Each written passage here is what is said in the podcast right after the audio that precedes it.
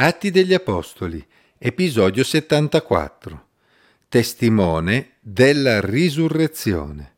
Leggo nella Bibbia in Atti capitolo 26, versi 1 a 23. Agrippa disse a Paolo, ti è concesso di parlare a tua difesa.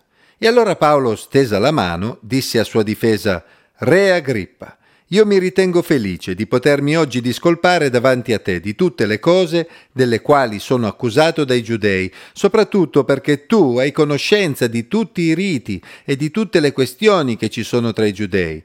Perciò ti prego di ascoltarmi pazientemente.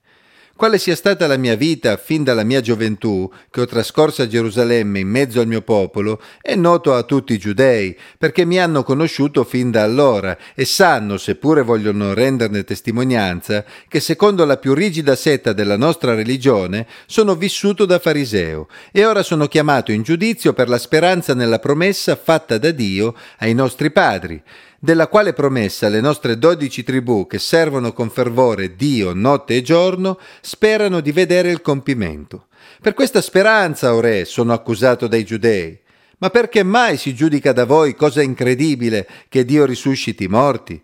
Quanto a me in verità pensai di dover lavorare attivamente contro il nome di Gesù il Nazareno. Questo infatti feci a Gerusalemme e avendone ricevuta l'autorizzazione dai capi dei sacerdoti, io rinchiusi nelle prigioni molti santi e quando erano messi a morte io davo il mio voto e spesso in tutte le sinagoghe, punendoli, li costringevo a bestemmiare e infuriato oltremodo contro di loro li perseguitavo fin nelle città straniere.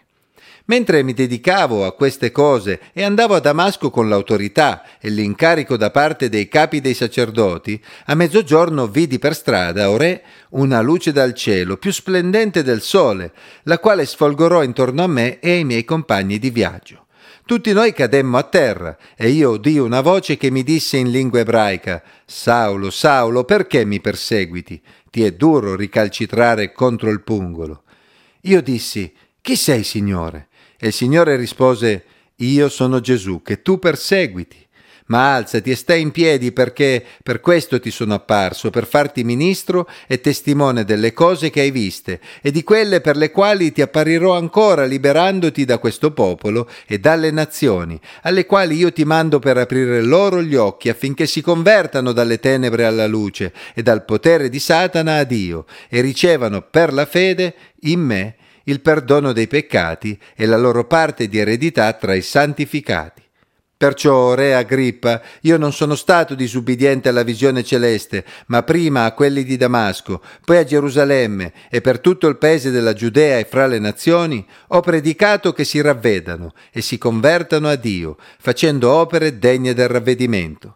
Per questo i giudei, dopo avermi preso nel Tempio, tentavano di uccidermi, ma per l'aiuto che vien da Dio sono durato fino a questo giorno, rendendo testimonianza a piccoli e a grandi, senza dir nulla al di fuori di quello che i profeti e Mosè hanno detto che doveva avvenire, cioè che il Cristo avrebbe sofferto e che egli, il primo a risuscitare dai morti, avrebbe annunciato la luce al popolo e alle nazioni.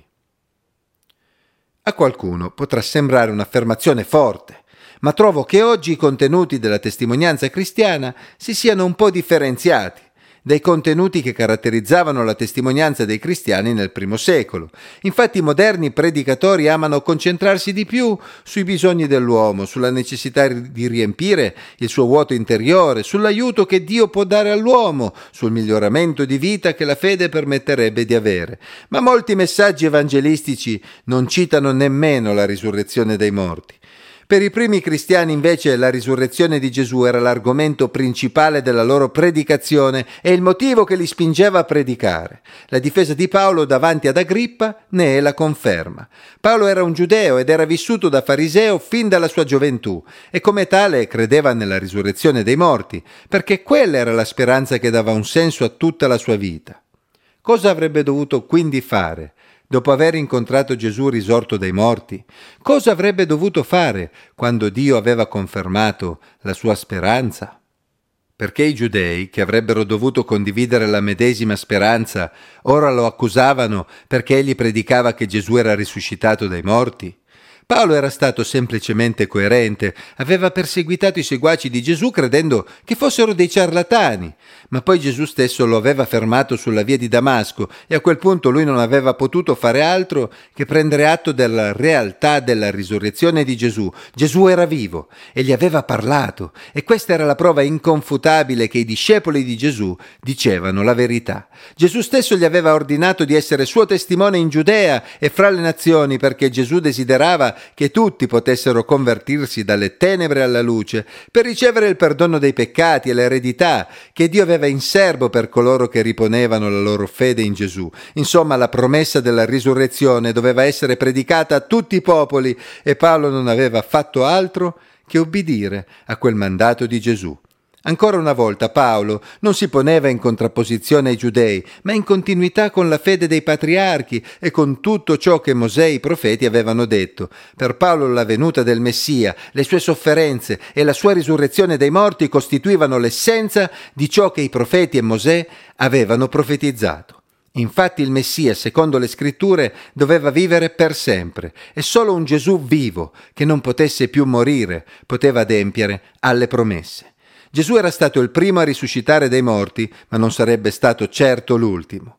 Quella medesima speranza andava condivisa infatti con i giudei e con tutte le nazioni, e lui si trovava ad essere giudicato solo perché aveva svolto quell'incarico. Insomma, tutto il discorso di Paolo ruotava intorno alla risurrezione di Gesù e di conseguenza ruotava intorno alla risurrezione dei morti, che costituiva la speranza da condividere con tutte le genti. Dalle parole di Paolo appare un entusiasmo incredibile, l'entusiasmo di chissà che a dispetto delle circostanze avverse che lo vedevano prigioniero, egli era portatore di un messaggio di speranza che andava ben oltre la vita presente. Paolo era un testimone del della risurrezione di Gesù.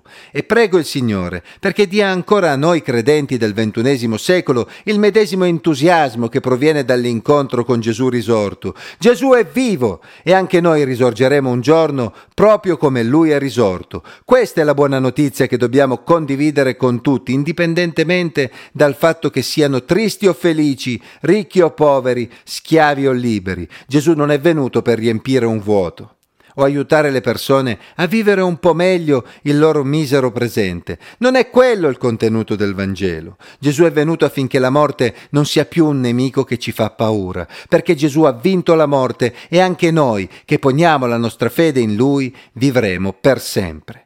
Chi è già ricco non sa cosa farsene di un Gesù che lo aiuti a procurarsi il suo pane quotidiano.